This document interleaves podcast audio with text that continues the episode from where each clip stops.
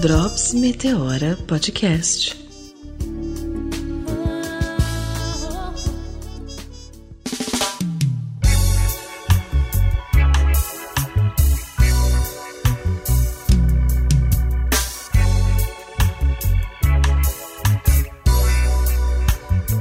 Olá, ouvintes do Meteora Podcast. Meu nome é Ricardo, sou o pai do Pedro e vou contar um pouco da nossa história. História que se iniciou há seis anos atrás, quando recebi a notícia de que seria pai. Eu confesso a vocês que foi o dia que eu fiquei mais nervoso da minha vida. Eu nunca tinha ficado tão nervoso como aquele dia. E foi complicado. Conversei com dois amigos, pensando que, que ficaria mais tranquilo, mas não fiquei mais tranquilo, fiquei mais nervoso. Eles não me tranquilizaram em nada. Depois fui para casa, botei a cabeça no travesseiro e fiquei pensando se eu seria um bom pai, como eu seria como pai, ou não ter tido uma, uma figura paterna presente na minha vida. Tinha uma preocupação muito grande com isso. Então, no dia 14 do 4 de 2013, essa preocupação acabou. Foi um dia que Pedro nasceu, ele veio ao mundo. O dia que segurei ele nos braços, senti o calor do corpo dele e aquele rostinho lindo com carinha de joelho, é, me olhando. Foi muito emocionante. O dia,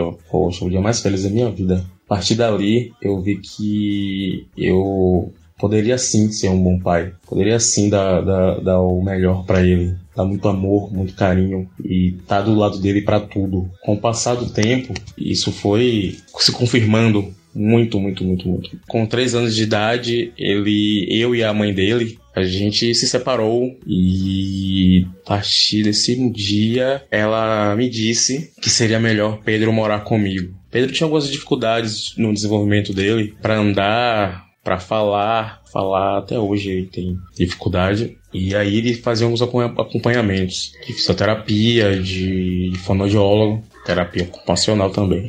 E aí ele veio orar comigo, deu continuidade aos acompanhamentos. E eu fiquei, quando eu recebi, quando ela me falou isso, eu fiquei meio que muito pensativo, falando, e assim, cara, como não sei como vai ser agora, o que é que vai ser, como eu vou fazer faculdade de uma criança de 3 anos. É, ai, difícil. E aí eu falei, não, vamos lá. Eu sei que eu consigo, eu posso. E aí, junto com, com minha mãe, que me ajuda muito, eu comecei a cuidar de, de Pedro, veio morar comigo, convivendo comigo, meu braço direito, meu parceiraço. E há exatamente um ano e meio eu tive o diagnóstico dele uhum. de que ele tem um transtorno de espectro autista. E foi um baque para mim. Foi um baque de verdade. Eu fiquei transtornado porque não, não tinha muita informação sobre o assunto, sobre essa patologia.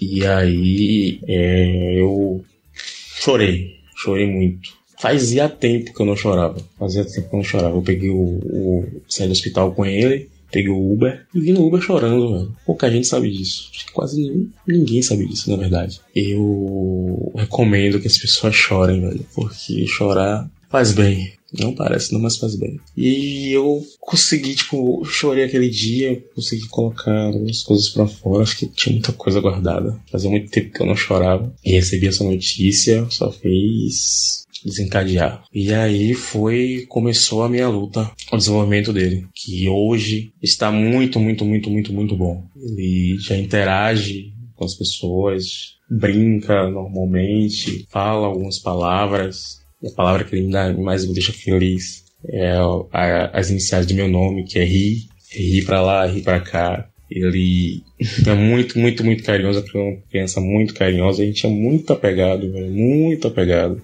Ele me ensina muito, me ensina a ser mais humano, me ensina a ser uma pessoa melhor todos os dias. É o melhor de mim. Ele, ele chega do trabalho, ele me abraça, me beija. E ali eu ganho meu dia. É uma sensação maravilhosa. Logo depois que recebi a, a, a notícia, a minha companheira me aconselhou a que eu fosse fazer terapias. É uma pessoa que me ajuda muito. E eu comecei a fazer terapias que é fundamental na minha vida. Fundamental. Porque não sei se se daria conta de tudo sem a terapia e sem a minha mãe, que é o braço direito. Mas ele tá bem, tá, tá na escola e, e os coleguinhas gostam muito dele. É um amor. Fez o aniversário dele seis anos na escola e eu vi de perto o amor que, que os, que os amigos têm por ele. A minha convivência com ele, minha parceria com ele é muito além de pai e filho, eu não sei, velho. Porque eu já fui perguntado a ele em algum momento sobre a mãe. E ele é ri. E aí eu olhei assim e falei, rapaz, eu sou muito importante na vida dessa criança. E ele é muito importante na minha vida.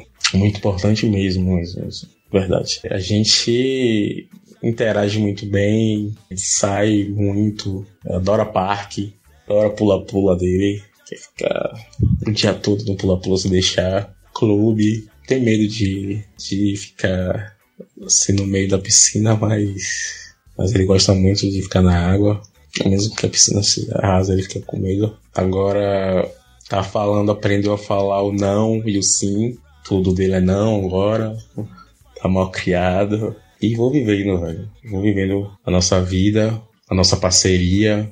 E agradeço muito por ele ter aparecido na minha vida. Mudou muito a minha forma de, de pensar, de agir em, em, algumas questões. É o meu, é o meu melhor. É o meu filho. Amo muito, muito ele. Façam terapia, terapia é muito importante. Se precisar de ajuda, peçam. Se precisar de conselho, peçam também. Porque sozinho a gente não faz nada. A gente precisa de ajuda sim.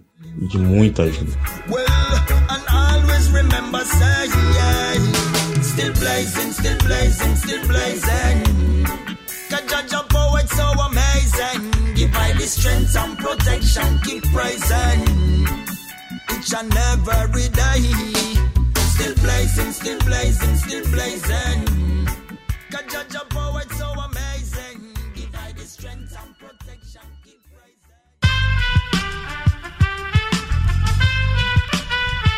Este podcast foi editado por Aerolitos Edição Inteligente.